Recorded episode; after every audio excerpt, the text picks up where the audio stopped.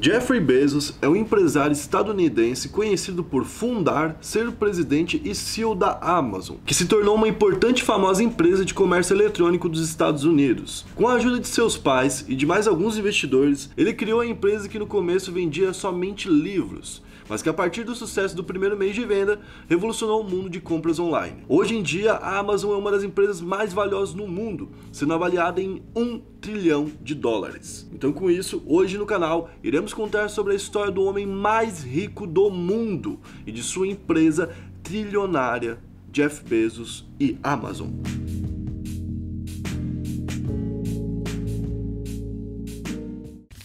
E aí pessoal, beleza? Meu nome é Bruno Fabio, esse é o Planeta Novo e se você ainda não é inscrito do canal, vai se inscrever agora e deixar o seu like para ajudar a gente. Bom, se você ainda não viu, a gente lançou três episódios dessa nossa curta série aí chamada Bilionários, onde a gente contou a história de Bill Gates, que é o criador da Microsoft. Depois contou a história de Steve Jobs, criador da Apple, Mark Zuckerberg, criador do Facebook e agora Jeff Bezos, criador da Amazon. Se você curte esse tipo de vídeo contando a história desses caras, dessas pessoas importantes assim, que são importantes dessa história recente da humanidade, vai lá e assiste, cara. Tá muito bem feito, tá bem produzidinho e muita gente não assistiu, não deu muita view. Então vai lá e assiste para ajudar a gente aí, beleza?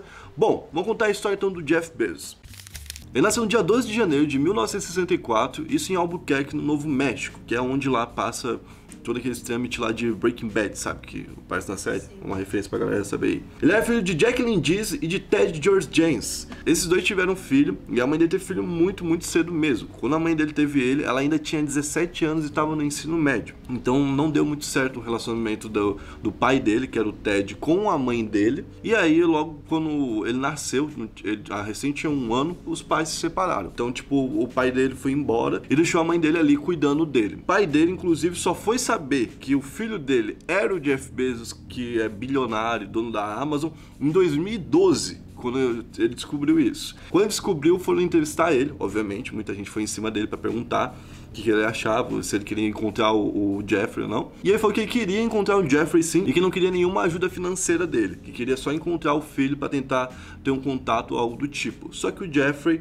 acabou não tendo esse encontro com o pai, e o pai veio a falecer em 2015. Então, esse pai biológico dele, que sempre esteve afastado dele, não foi uma pessoa importante na vida dele, digamos assim, tá ligado? Não foi influente e nem teve nenhum contato muito forte com, com, com a vida dele. Em 1968, quatro anos após, quando ele tinha quatro anos, apareceu na vida dele um cara chamado Miguel Bezos. Esse Miguel Bezos, ele era o namorado da mãe dele e virou o marido da mãe dele, um novo marido. Então ele virou um padrasto do Jeffrey. Só que o Miguel assumiu o Jeffrey e foi lá e colocou o nome dele. Por isso que ele tem o sobrenome Bezos. O Miguel Bezos é um cubano que foi sozinho até os Estados Unidos quando tinha 15 anos e tentou estudar por lá. Ele não tinha é, aptidão para falar inglês, não sabia falar inglês, então ele não conseguiu parar em nenhuma escola ou faculdade na época e precisou ser meio que resgatado por uma igreja, tá ligado? Essa igreja ajudou ele e ele acabou se formando tempo depois em engenharia.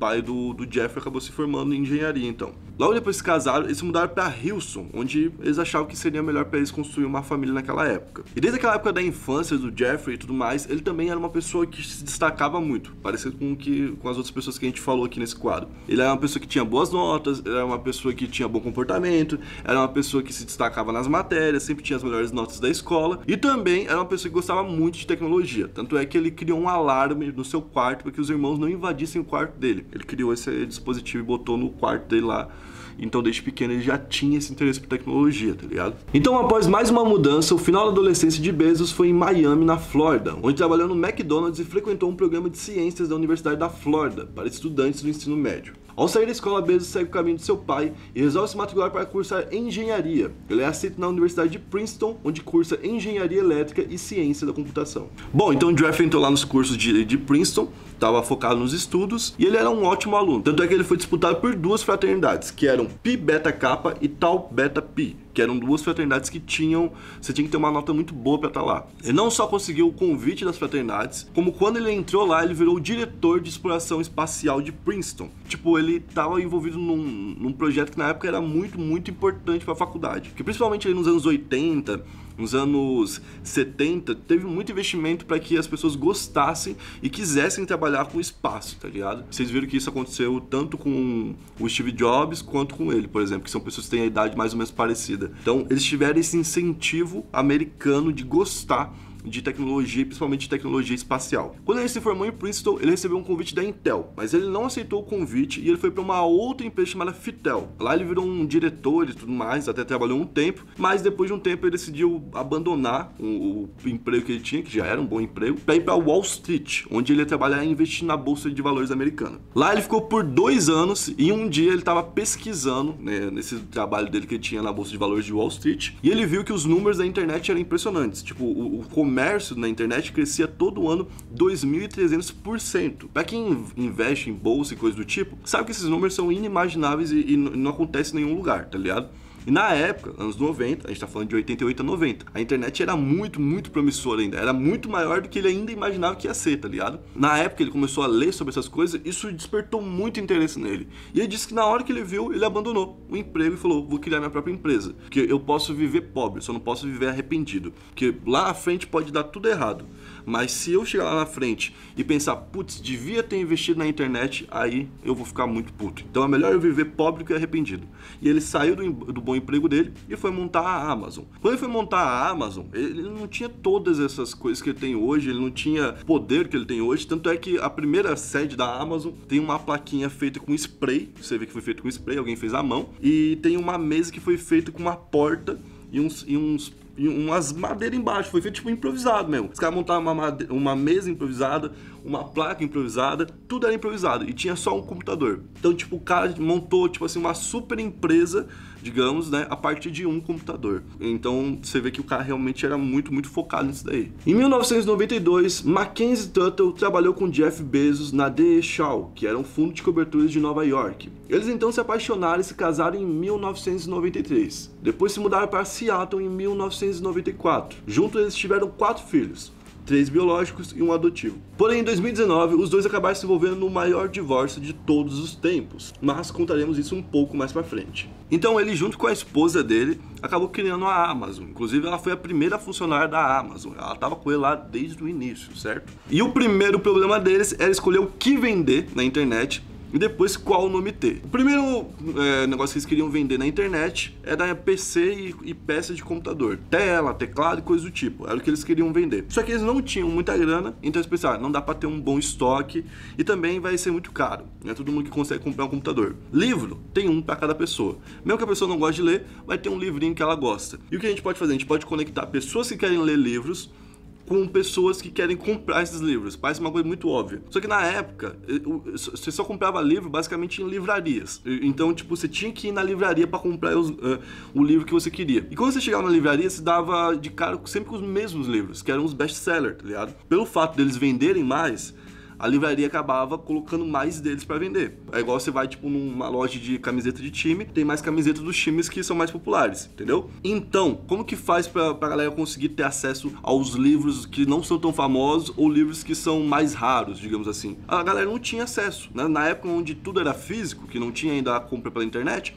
a galera tinha que se satisfazer com o que tinha ali na livraria. Então a, a grande, é, a grande jogada dele ali na Amazon foi isso. Ele viu que ele poderia conectar pessoas que queriam livros e que não conseguiam esses livros com pessoas que queriam vender livros, mas não conseguiam pessoas para comprar. Então ele pegou vários locais, é, vários livros, começou a, a, fazer um cadastro ali no, no site dele e começou a aumentar a gama de livros dentro do site dele cada vez mais, para que ele fosse a maior gama de livros dentro do mercado, ou seja, a livraria que mais tivesse é, livros à disposição. E foi o que ele fez. E basicamente ele fez isso uma forma, de uma forma tão boa e rápida que a Amazon só cresceu. Tanto é que nos dois primeiros meses ele já tinha vendido para 45 países. Não é fácil vender assim, cara. Cara, é muito difícil. Nem os outros é, é, exemplos que a gente deu aqui, nos bilionários aí, falando de todas as empresas, nenhum deles teve esse sucesso comercial, digamos assim, tão rápido. Só que apesar de todo esse sucesso comercial da Amazon, que eu já vou explicar porque tem esse nome, a Amazon não era uma empresa lucrativa. Isso porque o Jeff Bezos falava que ele não deixaria ser lucrativo, que para a empresa se tornar global, ela teria que pegar todo o lucro que vinha e reinvestir, assim aumentando cada vez mais a empresa e fazendo uma empresa cada vez maior. E teve até uma vez que, eu acho que foi em 97, teve um erro de cálculo e alguns acionistas acabaram recebendo um, um, um dinheiro de lucro, tá ligado? Naquele mês ali. E aí ele mandou uma carta para cada, pra cada pessoa que era acionista na época, se desculpando e falando, cara, desculpa pelo lucro que você recebeu. Eu prometi para você que ia reinvestir tudo e teve um pequeno erro. Tipo, então assim, é um negócio até engraçado você pensar, né? Pedir desculpa por dar lucro, né? Ele falou, não, eu não vou te dar lucro agora. Esquece isso, é pro futuro, não vai ter lucro. A gente vai ter lucro no futuro e vai ter muito lucro. Bom, o primeiro nome da Amazon era Cadabra, era para ser Cadabra. Só que aí, quando ele foi falar para um advogado esse nome, o advogado acabou entendendo cadáver. Então ele falou: não, esquece, não vai ser mais esse nome. Aí ele começou a pensar em nomes e ele começou a procurar nomes no dicionário. A letra A, muita gente diz que ele escolheu a letra A porque a letra A naquela época, na internet, quando você pesquisava, apareciam sites por ordem alfabética, tá ligado? Então, tipo, ele ia ficar sempre primeiro por ser uma letra A, a Amazon, né? E o nome Amazon viria do rio Amazon, do rio Amazonas, que é o maior rio do mundo. E ele queria também ser o maior do mundo, a maior loja do mundo online. Então, tipo, ele era muito inteligente e ele já, desde aquela época, prestava bem atenção nos detalhes. Ele também conseguiu ali, nessa época, 245 mil é, de investimento dos pais dele, 245 mil dólares de investimento, e outros 750 mil de pessoas de fora.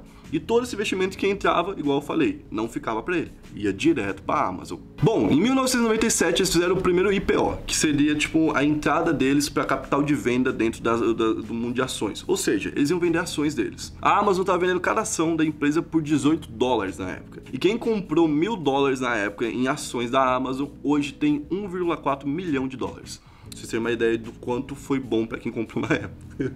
Muito bom, né? Na época, quem entrou viu uma empresa que tinha 1,5 milhões de clientes ativos, que é um número muito, muito, muito alto, só que ela não era lucrativa. Então muita gente se afastou por conta disso e achou que não era algo é, bom.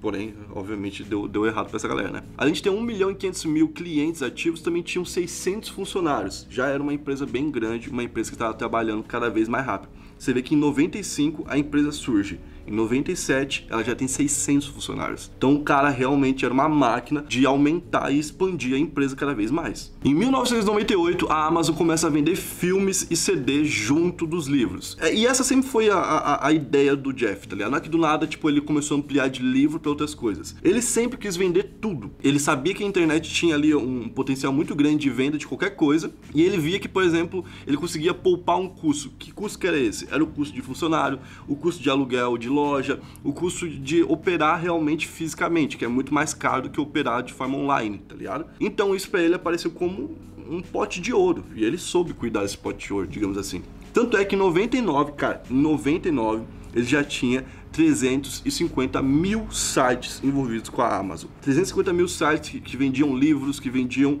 de tudo, e já estavam em conexão com a Amazon entregando seus produtos. Basicamente a Amazon fazia o seguinte: ah, você quer, é, você quer tal livro? Beleza, a gente vai lá e compra do cara que vende o livro e te revende. Era isso. A Amazon, cara, é, é, tipo assim, é uma funcionalidade tão básica, mas ao mesmo tempo é tão inteligente porque, tipo, ele conseguiu ver o que estava acontecendo no mundo e conseguiu criar um negócio, tipo, de um trilhão de dólar em cima disso. Tá ligado? Muito foda. Segundo o site Tecmundo, em 2000 ocorreu o estouro da bolha da internet, quando os investimentos em empresas online eram tão altos e irreais que quebraram a bolsa de Nova York e derrubaram os preços das ações de um dia para o outro. Para você ter uma noção, as empresas da Amazon na época custavam 100 dólares e caíram para 6 dólares. Muita gente acabou sendo demitida, a Amazon acabou tendo é, muitos problemas financeiros, não foi só a Amazon que teve esses problemas financeiros, igual eu falei, foi toda a bolha tecnológica da internet na época, e muita gente passou a desacreditar nesse mercado também. Então a galera parou de investir nesse mercado, de certa forma. E ele vinha numa outra pegada, ele vinha, vamos investir cada vez mais. E ele foi investindo mesmo quando tá quebrando. Ele foi tipo assim, tem que demitir, mas ao mesmo tempo tem que ampliar entendeu? Então ele foi focando nesse mercado e quando a crise meio que passou, ele era a empresa que estava monopolizando aquele mercado no momento, certo? Bom, em 2005 eles lançaram a Amazon Prime, que daí foi que desenvolveu até chegar aqui no Brasil como Prime Video, quem tem a Amazon Prime Video. E foi desenvolvendo em vários e vários serviços, tá? E aqui começa a ficar bem difícil de detalhar tudo que o Jeff Bezos fez, porque basicamente ele foi comprando e participando de quase todo tipo de universo de investimento possível. Sério, cara, tipo assim, ele é uma máquina de investir sem parar. Uma coisas que ele investiu, por exemplo, foi computação em nuvem. E ele tem dois grandes é, clientes. Um até vai deixar vocês meio bobo, porque eu acho que vocês devem pensar que é o maior rival deles, que é a Netflix. A Netflix que tem, por causa do Prime Video, né? Mas a Netflix é um cliente do Jeff Bezos. Além da Netflix, a NASA também é nesse serviço aí que ele faz. Só em 2019, através desse serviço, ele conseguiu 25 bilhões de lucro de dólar. Ele opera em vários universos e todos esses universos são muito, muito, muito lucrativos para ele, tá ligado? Em 2007 também ele criou o Kindle, que é aquele, que é aquele negocinho que você pode andar por aí lendo e-books, que também ficou muito popular, principalmente entre pessoas que estudam em faculdades, que precisam estar lendo livro toda hora mesmo, tá ligado? É um negócio que ficou muito útil e que até hoje vende pra caramba. Tanto é que em 2012, quando ele chegou no Brasil, ele basicamente trouxe o Kindle e trouxe a venda de e-books para esses Kindle, tá ligado? Depois de um tempo, tanto é que aqui no Brasil a Amazon ela é muito mais conhecida pela parte de livraria do que qualquer outra parte. Agora que ela tá ficando muito conhecida por conta de todo o mercado que ela tem. Mas no início era muito conhecida por causa de livraria. Isso por conta da, do foco da Amazon no Brasil. O foco da Amazon no Brasil era realmente vender Kindle e e-book. Então, por conta disso. E além de tudo isso, além de tudo isso que o cara já se envolveu, em 2000 ele também estava começando um projeto chamado Blue Origin. Esse projeto nada mais era do que um projeto de levar o homem para a Lua novamente. O Elon Musk tem o projeto de levar o homem para Marte. Ele está querendo levar o homem para a Lua novamente e depois levar para Marte e criar todo esse comércio que o próprio Elon Musk fala sobre. E eles de certa forma rivalizam nisso daí. Na época ele estava tão é, meio que fazendo isso de forma escondida que ele comprava em nome de outras empresas terrenos próximos ali no Texas para poder montar sua base, tá ligado? A primeira base dele. E na época ninguém sabia o que ele tava fazendo. Ele só sabia que tinha várias empresas dele comprando terrenos próximos. E aí ele montou a primeira base dessa forma. Hoje em dia, a Blue Origin tá sim concorrendo com a SpaceX do, do Elon Musk e tá ali de certa forma criando um mercado. Então não são concorrentes ruins. É como se você tivesse um time de futebol. Você precisa de um outro time para jogar com ele. Se não tiver um outro time, você não vai, não vai vencer nunca, entendeu? Então é, é, é, é o concorrente, mas ao mesmo tempo é bom porque cria um mercado, tá ligado? Mas imagina se os dois se unem e tipo, os dois unem É a muito- mente é e o dinheiro. É, basicamente isso vai acontecer. Não vão se unir, tá? Mas o fato de ter dois caras tão. é, com tanta ganância atrás do mesmo, do mesmo objetivo vai fazer esse objetivo ficar cada vez mais próximo. Isso sim. E tipo, essas viagens que, que ele vai fazer pra Lua e até viagens que ele vai fazer por dentro da Terra, mas muito alto e coisa do tipo, né? Que no futuro vão estar abertos pra turismo e tudo mais, já tem até um preço mais ou menos avaliado. Ele fala que pode custar na casa dos 200 mil dólares pra tu fazer um passeio desse pra fora. Quando eu tiver avaliado. Da, da Terra. É, tipo isso, tá ligado? Se dá uma volta na Terra por fora, pode custar isso no início. Mas depois é aquilo que o Elon Musk falou, né? Você tem que primeiro fazer os foguetes voltarem e não fazer eles serem descartáveis. Porque hoje um foguete custa em torno de 60 milhões de dólares. Então, se o foguete for descartável, cada voo vai custar 60 milhões de dólares. Então, se, se o foguete não for descartável e puder fazer, por exemplo, mil voos, ele vai custar só 60 mil dólares por viagem. Então, é uma diferença bem, bem, bem grande. E ele disse que o projeto tem sim a ambição de levar o homem à Lua e já tem até uma data: 2024. Seria quando o homem voltaria à Lua junto com Jeff Bezos. Muito foda. Outra grande coisa que ele comprou foi o Washington Post, que é um puta de um jornal. Não tem como resumir de outra forma. É um baita de um jornal que existe, um dos maiores do mundo. E ele comprou por 250 milhões de dólares. Muita gente não entendeu o que tá acontecendo, porque ele é o cara da internet.